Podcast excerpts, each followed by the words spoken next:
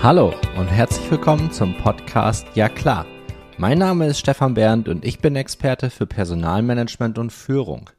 In der heutigen Podcast-Episode darf ich Juliane Schreiber begrüßen. Juliane ist Gründerin des digitalen Business-Netzwerks Mama Meeting, das berufstätigen Müttern seit 2018 Möglichkeiten zum Austausch, zur beruflichen Weiterbildung und persönlichen Weiterentwicklung bietet.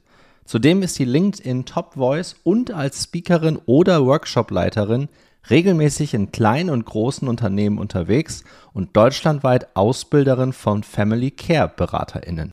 Eine weitere Episode im Ja klar Podcast. Wie immer schöne Grüße aus dem sagenumwobenen Mannheim-Seckenheim. Ich habe heute, wie ihr gerade schon in der Anmoderation gehört habt, die Juliane zu Gast. Juliane, wo erwische ich dich denn heute?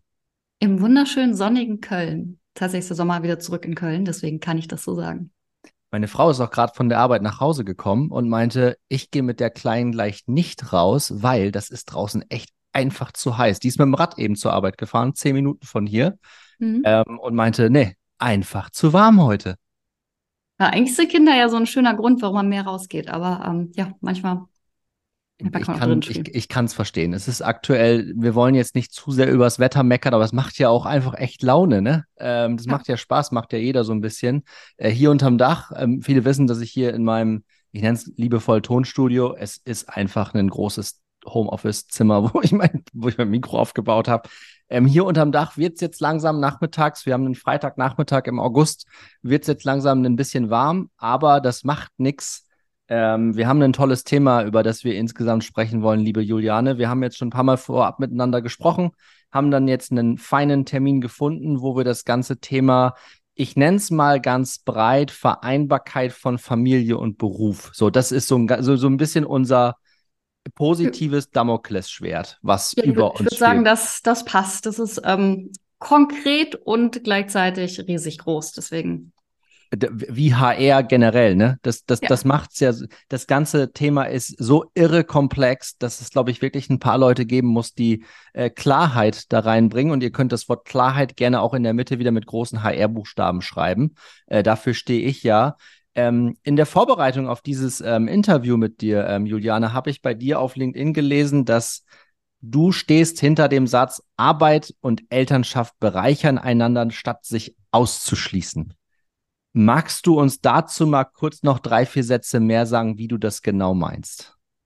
Sehr gerne. Wobei ich ja auch denke, warum ist das nicht sowieso allen klar? Irgendwie hängen wir noch häufig in so einer, wie soll ich sagen, personellen Trennung von Leben und Beruf, beziehungsweise Privatleben mit Care-Arbeit, mit Familie und Arbeit. Man halt klassisch sagt, eine Person in der Familie kümmert sich ums Geld, eine kümmert sich um den Rest.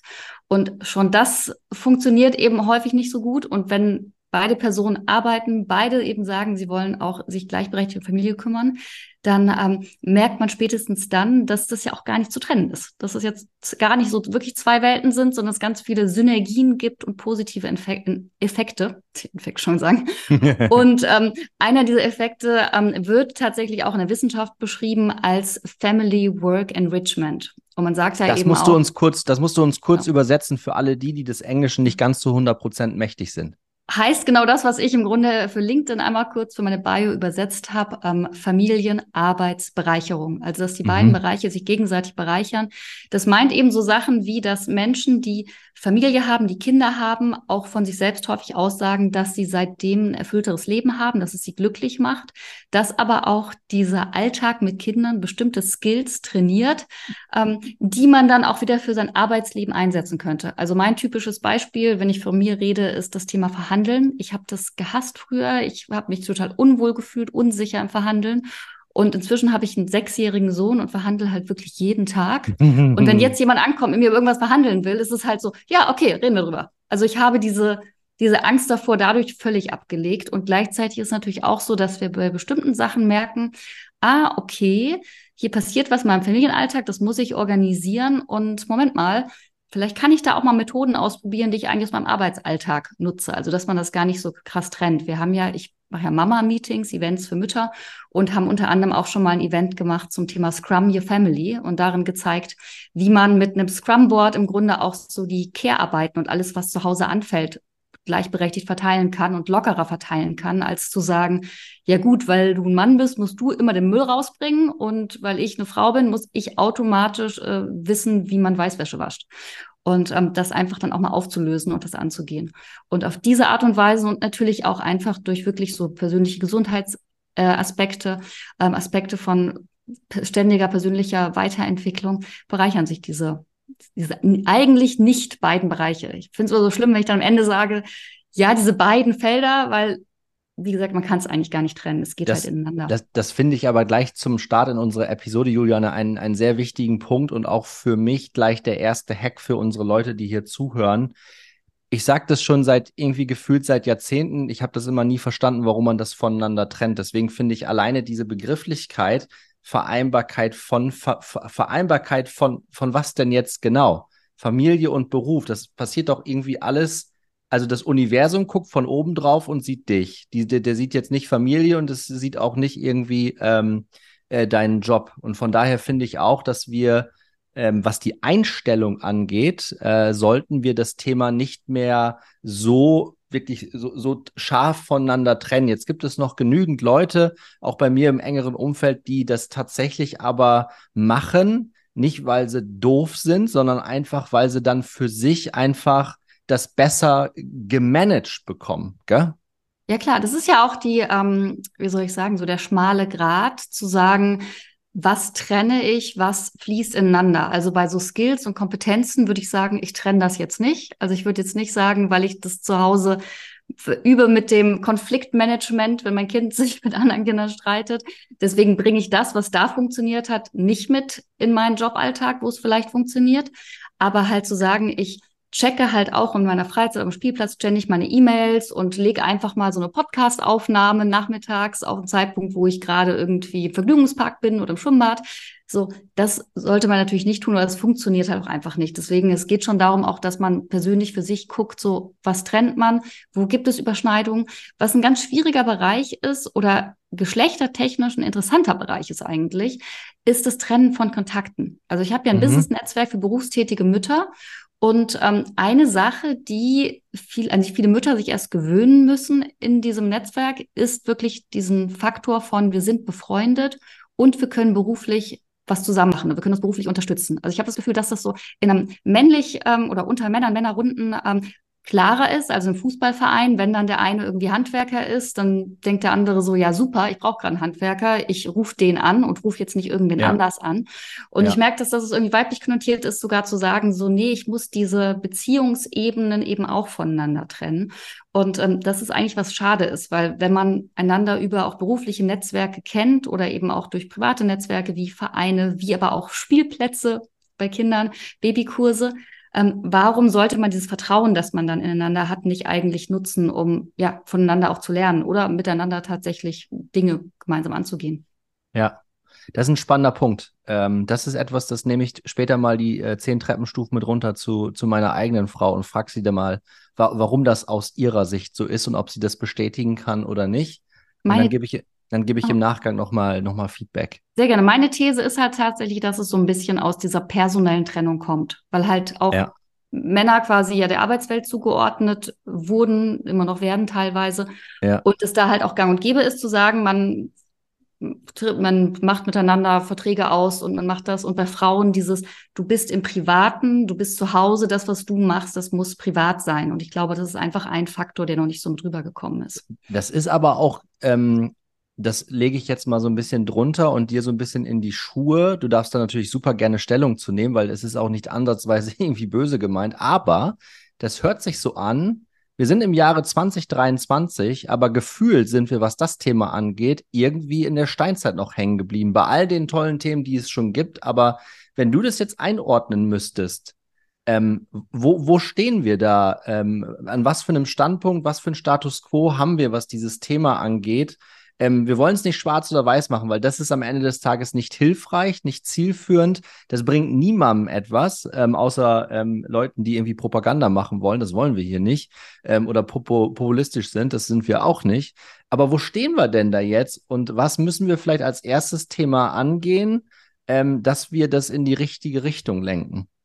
Ich würde sagen, wir stehen alle an ganz unterschiedlichen Punkten. Das merke ich eben auch, wenn ich in Unternehmen zu Gast bin, da Vorträge halte, Workshops mache rund ums Thema Vereinbarkeit. Ähm, es gibt einige, die sind eben schon total weit und offen und es gibt andere, die sind es nicht. Aber was es ist, und das merkt man eben auch an diesem Netzwerkbeispiel und auch in vielen Unternehmen, dieser Kulturfaktor wird häufig unterschätzt. Also ähm, ganz häufig wird gefragt, so, was können wir denn für Familienfreundlichkeit machen? Was können wir für Vereinbarkeit machen? Okay, dann machen wir jetzt Teilzeit, dann machen wir Jobsharing, dann machen wir ganz viele Modelle, die super sind. Aber diese strukturellen Maßnahmen funktionieren eben nur, wenn eben auch die Kultur dahinter steht, dass wir alle gleich sind, dass wir die gleichen Rechte haben, dass wir die gleichen Chancen haben sollten. Deswegen Thema Teilzeit zum Beispiel, wenn man sagt so, ja, nee, wir haben ganz viele Teilzeitmodelle, das ist auch okay, aber davon ausgeht, dass die nur von Müttern genutzt werden oder dann auch bei Müttern sagt so, ja, hier die Teilzeitmutti oder das auch entkoppelt von der Möglichkeit, in Führungspositionen zu kommen, dann ist das ein großes Kulturthema. Und das heißt nicht, es wird oft ja so gesagt, ja, das Unternehmen hat dieses Kulturthema. Die Kultur ist halt jede einzelne Person, die in einem Unternehmen arbeitet ja. und die sich dann selber ja. auch fragen muss. Also ja. von der Mutter, die in Teilzeit arbeitet, die sich mal fragen kann, wie häufig sie vielleicht sagt, ja, ich arbeite ja nur Teilzeit bis hin zu auch Kollegen auf gleicher Ebene, die sagen, ja, die ist ja dann immer donnerstags nicht da, wo die vier Tage die Woche da ist. Also, ja. und ähm, ja. auch Vorgesetzten, die halt vielleicht auch sagen, so, ach ja, stimmt, das war ja da, als sie nicht da waren. Also es sind diese Kleinigkeiten, die den wirklich großen Unterschied am Ende machen und die halt die Kultur ausmachen. Und das Witzige ist, das funktioniert halt andersrum. Wenn Unternehmen da total locker sind, dann kriegen die auch strukturelle Maßnahmen total einfach umgesetzt. Also dann fällt denen das auch ganz leicht zu sagen, auch wir ändern die Arbeitszeit, wir machen eine Vier-Tage-Woche oder wir machen Jobsharing-Modelle, weil dann eben auch alle mitziehen und alle für sich sagen, ja, klingt ja gut, probieren wir aus. Und deswegen, wir sind, würde ich sagen, ähm, was die Strukturen und die Anzahl von Möglichkeiten, die bestehen, relativ weit, weil wir auch in Deutschland eigentlich einen großen Arbeitnehmerschutz haben, ähm, weil wir eigentlich ähm, auch aber relativ gleichzeitig politisch gesehen wenig haben, was es Arbeitgebern verbietet, flexible Angebote für ihre Arbeitnehmer aufzustellen. Deswegen, dass die Möglichkeiten sind eigentlich da.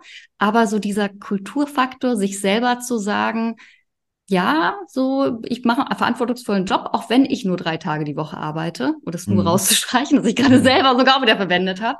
Ja. Und es halt auch, ähm, ja, insgesamt so in der Masse zu leben und nicht nur ähm, zu sagen, so, ach ja, stimmt, das, das gibt es ja irgendwie auch bei uns.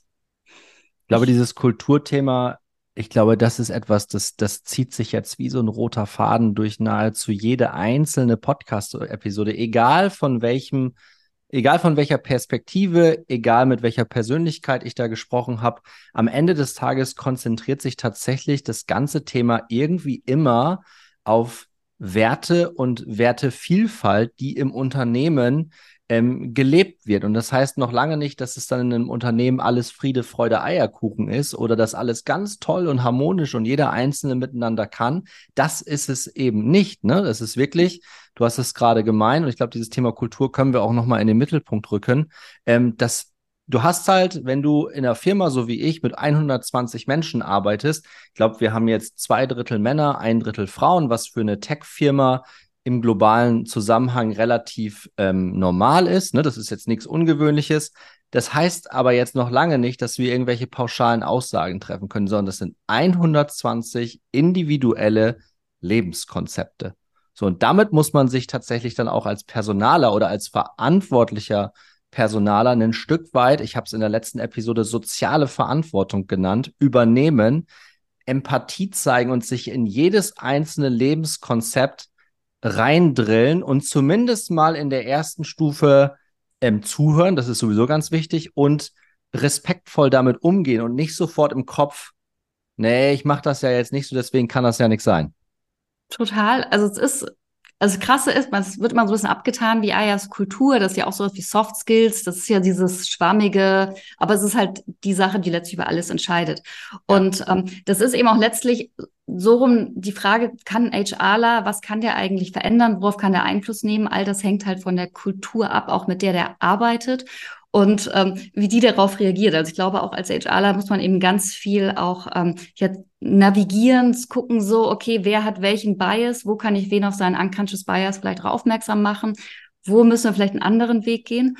Und ich finde, was häufig so ein Gedanke ist, den man erstmal hat, dass man denkt so, ah, wir wollen was verändern, wollen Vereinbarkeit in Unternehmen reinbringen. Das heißt so, ja gut, aber die Regel ist ja so und dann müssen wir uns ja an dieses Regelwerk, das wir hier haben, halten. Mhm. Und ähm, eigentlich ist es andersrum. Eigentlich ist es halt eher so zu gucken, okay, was wollen eigentlich Menschen, was brauchen die?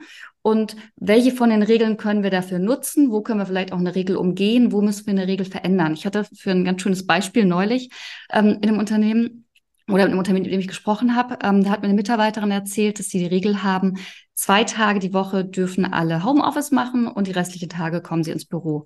Und jetzt hatten sie eine Mitarbeiterin, die aufgrund ihrer familiären Situation gerne drei Tage ähm, Homeoffice machen wollte und zwei Tage ins Büro kommen wollte. Was macht man jetzt? Das Krasse ist, ich habe sie gefragt, wie war denn so das, die, die Stimmung? Also wie war die Stimmung im Team mit, von den Leuten, mit denen die zusammengearbeitet hat? Und sie hat gesagt, es war halt krass, weil tatsächlich die Männer in dem Team gesagt haben, ja, lass du doch machen. Und viele der Frauen aber gesagt haben, nee, ich darf ja auch nur zwei Tage. Und ja. damals, als ich das wollte, habe ich das ja. auch nicht gekriegt. Ja. Und ähm, das ist das Kulturthema. Und ähm, das heißt tatsächlich, dass man sich halt, wenn man dann so einen Fall hat, wie, ah, wir haben diesen Einzelfall, jetzt haben wir jemanden, das ist mir wichtig ist, wir würden die gerne im Unternehmen halten, können wir das für die möglich machen? Müssen wir die Regel wirklich für alle ändern oder ist es für alle okay, wenn es für eine eine Ausnahme gibt?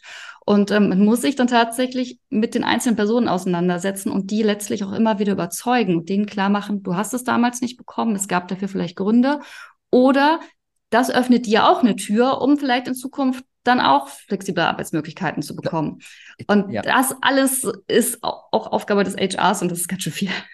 Ja, das ist, das ist ganz schön viel und das haben ähm, alle immer noch nicht erkannt. Und ähm, deswegen macht es auch gar keinen Sinn, aus HR-Sicht sich immer irgendwie hinten anzustellen, denn wir können da einen ganz signifikanten Unterschied auch mit, ähm, ich sage jetzt ganz bewusst pauschal unserer Empathie, also damit habe ich jetzt quasi einmal alle HR in einen Topf geholt. Natürlich stimmt das nie, ähm, aber in aller Regel äh, sind wir ja dafür da, um uns auch um die Leute zu kümmern. Und kümmern heißt jetzt nicht einfach nur auf die Schulter klopfen und das nur zu uns herkommen und sich über die Führungskraft ausheulen, sondern wirklich einfach einen, ich nenne das immer build and maintain a working environment where people feel inspired to do their best. So, das war jetzt viel und lang und auch in Englisch. Es ist aber im Kern nichts anderes, als eine Rahmenbedingung zu schaffen, wo sich jeder wirklich gut zurechtfindet. Man kann nicht immer alles mitmachen als Personaler und Arbeitgeber. Bei den ganzen Benefits-Themen, wenn es danach geht, dann sagen Mitarbeiter, wenn den, also weißt du, Mitarbeitern geht super,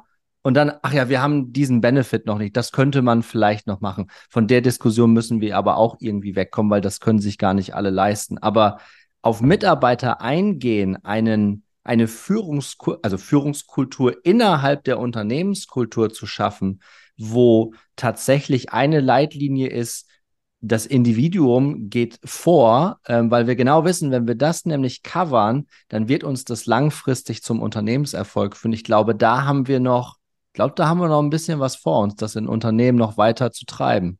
Äh, auf jeden Fall. Wobei manche, also manche Unternehmen sind da auch schon sehr weit, sind da sehr, sehr gut darin, auch informiert darüber zu sein, ähm, was brauchen eigentlich die Mitarbeitenden. Und das ist auch genau so ein Punkt auch mit diesen Benefits. Also manchmal wird gesagt, so, ah, cool, wir kaufen jetzt was Tolles und dann führen wir das ein und dann finden das die Mitarbeiter total blöd, weil es nämlich gar nicht zu dem passt, was eigentlich ein Teil der ja. Belegschaft braucht. Genau. Und ähm, deswegen, ich glaube, so eine ganz wichtige Sache ist halt tatsächlich auch einfach Kanäle zur Verfügung zu stellen, in denen ähm, die Mitarbeitenden gehört werden oder in denen auch Informationen gesammelt werden. Weil das ist so eine typische Sache auch bei mir, dass ich, inzwischen mache ich es nicht mehr am Anfang, ähm, beim Mama-Meeting habe ich dann häufig, weil ich dann eher ein Unternehmen war und zu den für Themen zu den Müttern eingeladen wurde, gefragt, wie viele Mütter habt ihr im Unternehmen? So, wie groß meine Veranstaltung? Ähm, wie viele Leute plane ich ein? Ich gucke mal, welche Übungen ich mitbringe. Und ähm, kein Unternehmen wusste, wie viele Mütter die haben. Mhm. Weil das natürlich gar nicht, also sie konnten dann sagen, ah, so viele waren in Elternzeit, vielleicht die, aber die, die wir angestellt haben, die jetzt bei uns arbeiten und vielleicht vorher ein Kind bekommen haben, wissen wir alles nicht und wissen auch nicht, sind die alleinerziehend, haben die mehrere Kinder, wie ist da so die partnerschaftliche Situation und das kann man natürlich auch nicht alles aus Datenschutzgründen abfragen und sollte man auch nicht. Aber was ich zum Beispiel schon empfehle, ist, es gibt ja diese Bögen für Personalgespräche und da zum Beispiel aufzuzählen, auch mal so zu informieren, nicht nur abzufragen, wie war jetzt, wie hat, wie war das letzte halbe Jahr bei dir gelaufen, was hast du gemacht, hast du deine KPIs erreicht, sondern auch zu sagen, übrigens, äh, fünf Minuten oder drei Minuten, ich wollte dich informieren, die, die Maßnahme gibt's bei uns jetzt übrigens neu oder überlegen wir einzuführen, wie ist denn deine Meinung dazu? Ja. Und das einfach mal abzuholen, bevor man dann sagt, wir kaufen irgendwelche Benefits ein, ist halt schon super wertvoll. Definitiv. Und da hast du jetzt gerade, das resoniert bei mir total und das triggert mich gerade, weil du sagtest, dass man das auch nicht immer unbedingt weiß, wie viele Mütter, wie viele Väter, wie ist die familiäre Situation. Der Datenschutz wird in Deutschland aus, aus für mich nachvollziehbaren Gründen sehr, sehr hoch gehalten. Das ist auch ein hohes Gut, was wir weiter schützen sollten. Mir geht es aber eher darum, in der Führungskultur, und ich bin ja jetzt so ein bisschen zweierlei, ne? beziehungsweise ich stelle mich ja hin und sage, Papa, Podcaster, Personaler wenn ich das Personaler jetzt nehme, dann sind das da auch wieder verschiedene Rollen. Ne? Also ich bin zum einen verantwortlich die HR-Strategie im Unternehmen, zum anderen bin ich Teil des Leadership-Teams oder wenn du es auch so willst, Top-Management nennen wir das, glaube ich. Und das dritte ist auch, ich bin auch Führungskraft und ich habe in meinem Team tatsächlich drei Frauen. Oh Wunder im HR. Ja, also ist jetzt auch irgendwie nichts Ungewöhnliches. Und Davor in der Firma habe ich eine, äh, ein Team aufgebaut aus wirklich, also Werkstudierende, Festangestellte, Männlein, Weiblein, alles dabei. Ähm, ich hatte nie das Problem, nicht ein einziges Mal, dass ich nicht wusste, wie die familiäre Grundsituation ist. Das ist, wie du als Führungskraft, wie dein Führungsstil, wie also ich lasse sehr viel Nähe zu, das ist so meine Art, deswegen wissen auch viele dass meine Frau Personalerin ist. Das wissen auch viele, dass meine Tochter Marlene heißt und 13 Monate alt ist und so, ne? Ähm, ich bin da sehr nahbar. Auf der anderen Seite gibt mir das aber auch ganz viel zurück, weil die Leute auf einmal merken, okay, der Stefan zeigt sich, ich nenne es mal verletzlich, dann kann ich das ja auch. Also ich wusste immer, ähm, wenn bei mir im Team eine Frau schwanger geworden ist, wusste ich das nicht, wie in Deutschland üblich, dass du das sieben Wochen vorher wegen Elterngeld und Elternzeit einreichen musst gefühlt wusste ich das schon nach dem Akt. Ich überspitze jetzt bewusst und provokativ. Ja, du lachst. Ich wusste das gefühlt irgendwie in dem Moment, keine Ahnung, zehnte Woche, elfte Woche und so. Dann haben mich meine Mitarbeiterin angerufen und haben mir das dann auf Freudestrahlen erzählt. Und meine erste Reaktion war nicht die, oh Gott, jetzt muss ich ja jemanden ersetzen, sondern die erste Reaktion war wirklich, ich hatte das zweimal in den Teams. Interessanterweise heißen beide Emma, kommen aus Bulgarien und aus Bosnien-Herzegowina. Ähm, und bei beiden war ich total happy für die. Und das war für die auch irgendwie nicht selbstverständlich. Ne? Also ich glaube, dass wir, was das Thema angeht, bin ich auf deine Meinung gespannt noch, da müssen wir auch noch sehr, sehr viel im Mindset der Führungskräfte drehen. Aber das ist auch Kultur, beziehungsweise natürlich auch der Kommunikationspart. Aber erstmal Kultur. Ich finde es halt so krass, dass du gesagt hast, die haben dich freudestrahlend informiert. Weil ich kenne so viele Mütter oder angehende Mütter, Schwangere, die vor diesem Moment das sagen zu müssen oder zu sagen, echt irgendwie Angst haben, weil sie keine Ahnung haben, was erwartet sie da. So wird man wie wird man sie behandeln, wie wird man darauf reagieren? Und ja. das zeigt ja, dass sie so eine Sicherheit hatten. Also, dass sie ja. quasi sich gefreut ja. haben und die Sicherheit hatten, diese Freude mit dir teilen zu können. Das ist schon mal ganz großartig. Und ansonsten genau, sind wir so ein bisschen, ich mache immer so eine Trias auf, auch wenn ich mit Unternehmen spreche oder in Unternehmen spreche, ist immer Struktur, Kultur, Kommunikation, diese drei Punkte. Und bei Kommunikation zählt eben, das, es geht alles ineinander. Deswegen auch Struktur, Kultur, habe ich gerade schon gesagt, wenn das eine sich ändert, ändert sich auch, kann sich das andere ändern. Bei Kommunikation ist es auch so. Und es geht halt nicht nur darum, dass man Mitarbeitende informiert, dass man einen tollen LinkedIn-Channel hat und tolles Employer-Branding macht, sondern wirklich um die Kommunikation intern. Was darf gesagt werden? Welche Informationen können wir miteinander teilen? Welche nicht? Weil ähm, genau, der Datenschutz ist ja dafür da, Menschen zu schützen. Also, dass wenn du jetzt jemand wärst, der darauf reagiert hätte mit, oh, die ist schwanger, mit, ähm, ich google mal Schwangere kündigen, ja.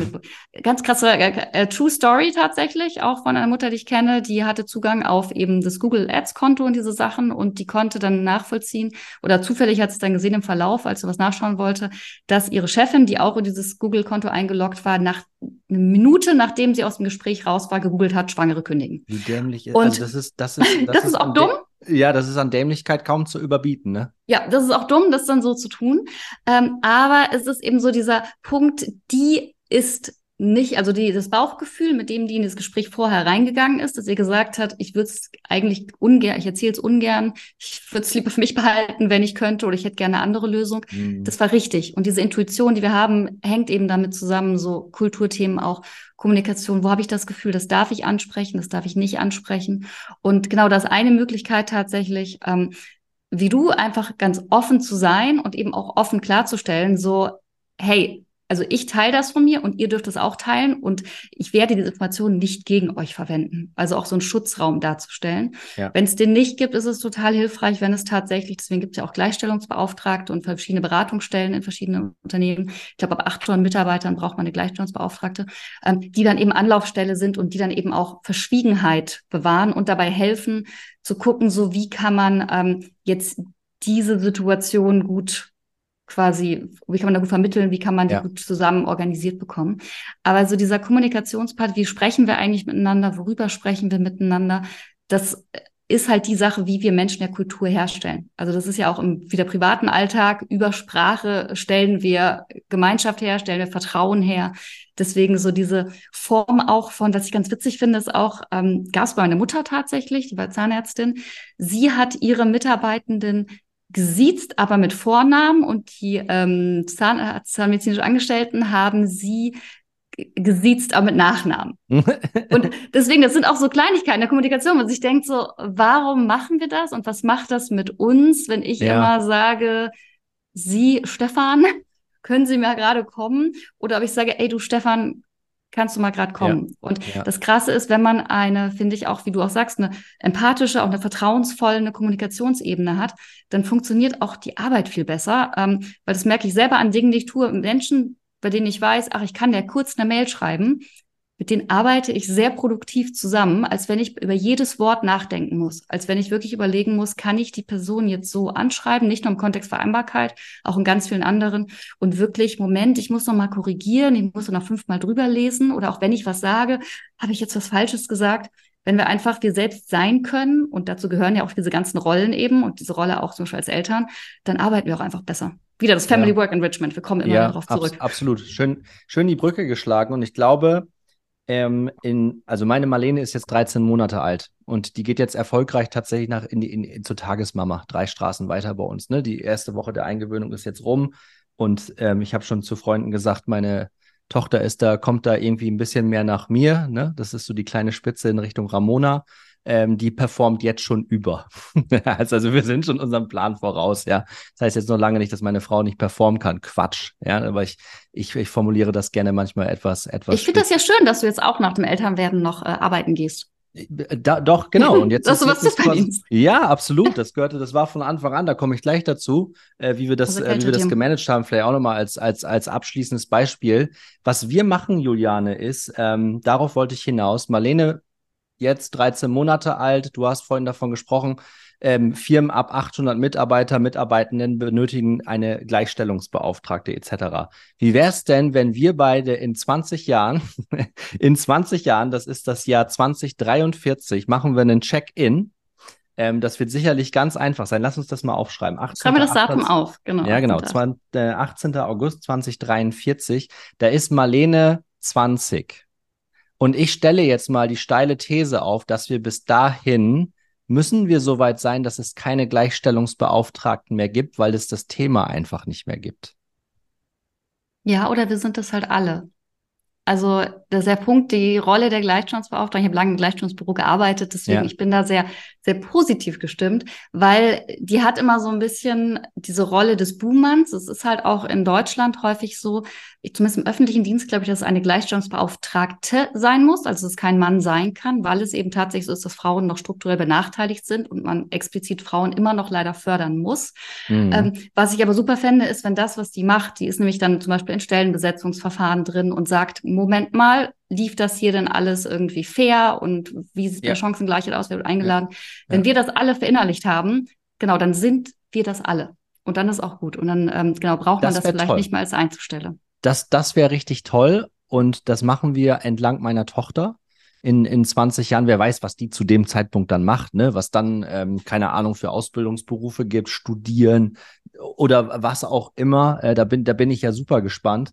Ähm, aber weil du es vorhin, vorhin meintest, in, in Teilzeit, in Elternzeit auch, ähm, was ein Modell ist, was bei uns in der Firma, ähm, also jedes Unternehmen kann familienfreundlich, ne? Also es kann wirklich jedes Unternehmen. Meins kann es tatsächlich auch. Das war für mich damals sogar wichtig, ähm, mit der Firma einen Arbeitsvertrag zu unterzeichnen, dass ich das quasi vom CEO der selber dreifacher Papa ist, ähm, das auch ähm, wirklich äh, unterstützt und auch gar nicht großartig hinterfragt. Und wir haben uns tatsächlich hingesetzt, meine Frau und ich, als wir wussten, dass wir ein Kind bekommen. Ich glaube, das war irgendwie November 21 oder so, da die Ecke. Ne? Marlene ist dann im Juli geboren, an äh, das Jahr drauf. Und da haben wir uns auch gesagt, was wollen wir denn beide? So. Und dann habe ich auch ziemlich schnell, ich weiß nicht mehr welche Reihenfolge genau, ähm, aber Mutterschutz ist ja klar.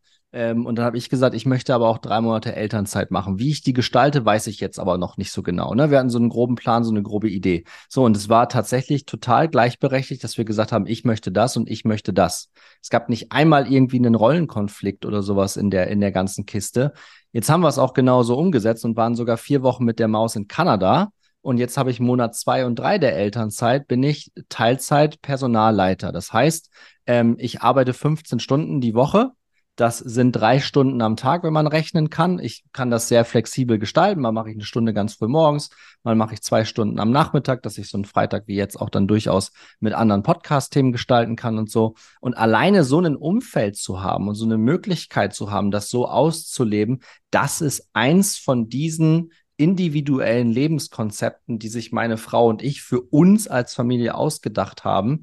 Ähm, und der Plan geht gerade schon gesagt, also meine Tochter performt über, ne? Der Plan geht mehr als nur auf, ja.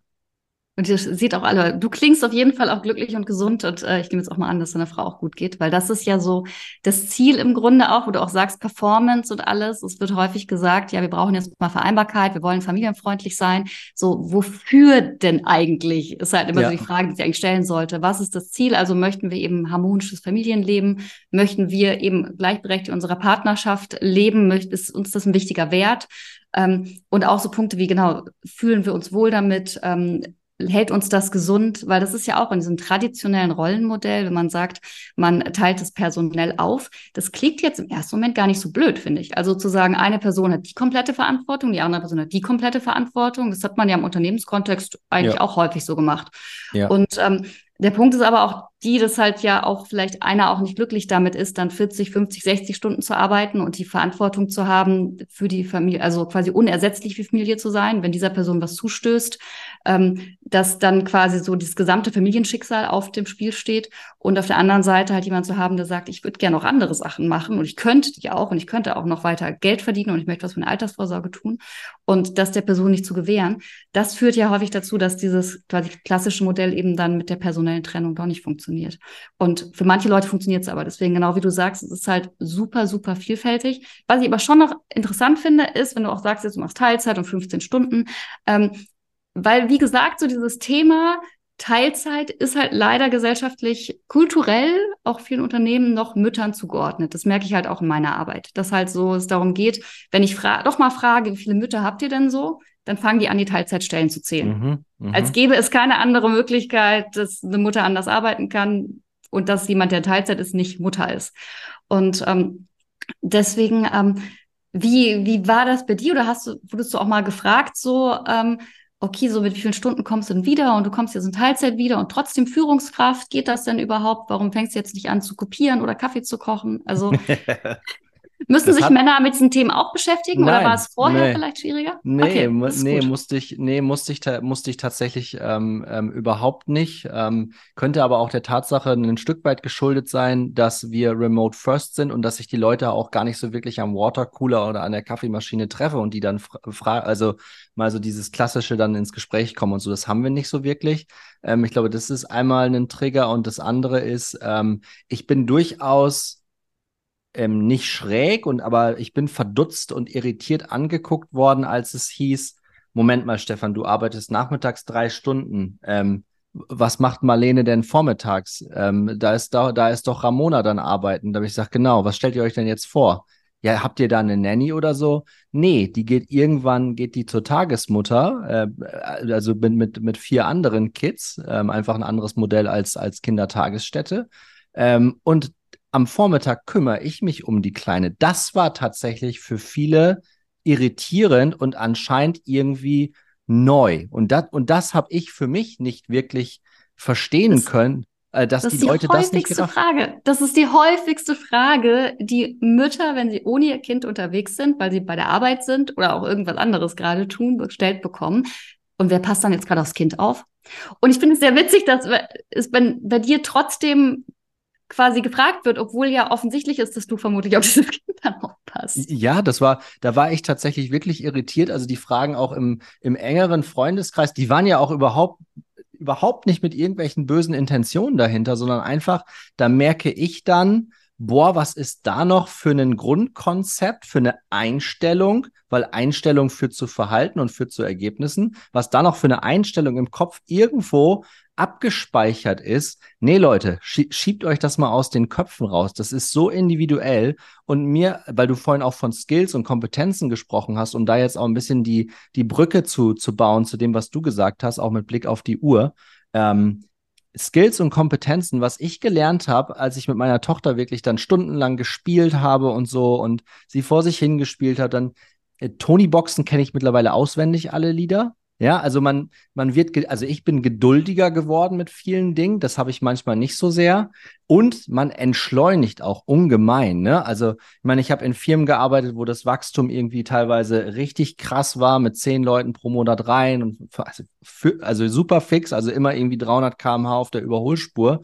Und dann sitzt du aber einfach mal an einem Donnerstagvormittag zwischen acht und neun eine Stunde neben deiner Tochter und die spielt da mit ihrer Tony-Box rum und die freut sich ihres Lebens. Und da habe ich für mich tatsächlich, da bin ich sehr, sehr entschleunigt, ruhiger geworden und, und habe gemerkt, das könnte ich tatsächlich auch im Arbeitskontext durchaus einfach mal öfter durchatmen und einfach mal gar nicht auf irgendetwas reagieren, weil nicht alles bedarf einer Reaktion. Und das hat mir schon sehr geholfen. Das heißt, dieses Thema Skills und Kompetenzen darüber sich erarbeiten, ohne dass man wirklich was tun muss, das ist schon enorm, ja.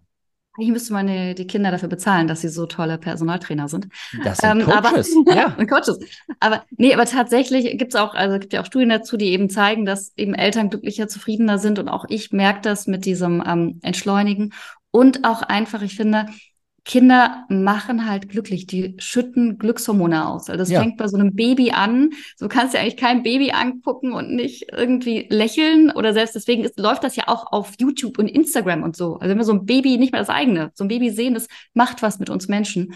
Und deswegen finde ich auch, muss halt die Arbeitswelt auch familienfreundlich werden oder sein. An vielen Stellen ist es ja schon, weil einfach es nicht nur darum geht, Personalkräfte für die Zukunft zu haben oder irgendwie das strukturell alles so zu bauen, dass es irgendwie funktioniert. Das ändert sich ja sowieso auch immer wieder, muss ja. man anpassen. Aber einfach, weil es wirklich so ein Grundbedürfnis von uns Menschen ist. Es nennt sich auch Generativität, dass wir halt Kinder bekommen wollen, dass wir nicht nur keine Ahnung, Dinge, die wir erschaffen, die wir bauen, irgendwelche Systeme hinterlassen wollen oder Produkte, sondern wir wollen halt Menschen auf dieser Welt hinterlassen.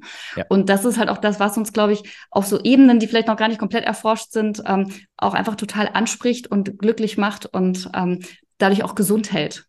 Ja, das, dem ist kaum was hinzuzufügen, außer nochmal die Brücke zu, zum Eingangsstatement zu bauen.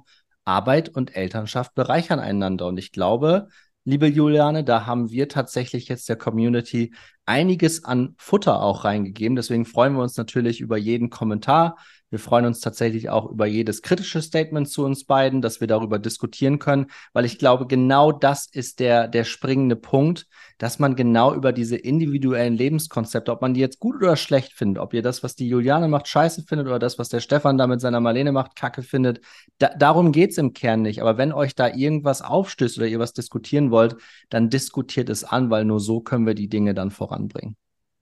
Wir nehmen das dann alles auf für den 18.08.2043. Auf den Tag trage ich mir jetzt direkt gleich in den Kalender ein und ähm, das, das wird ein Fest. Das wird ein richtiges Fest. Ja, da freue ich mich drauf. Juliane, ähm, danke dir für den spannenden Austausch. Wünsche dir einen ähm, entspannten Freitagnachmittag und äh, hoffentlich auf bald. Macht's gut. Ja, sehr gerne. Ciao. Dankeschön, dass ich da sein durfte. Tschüss.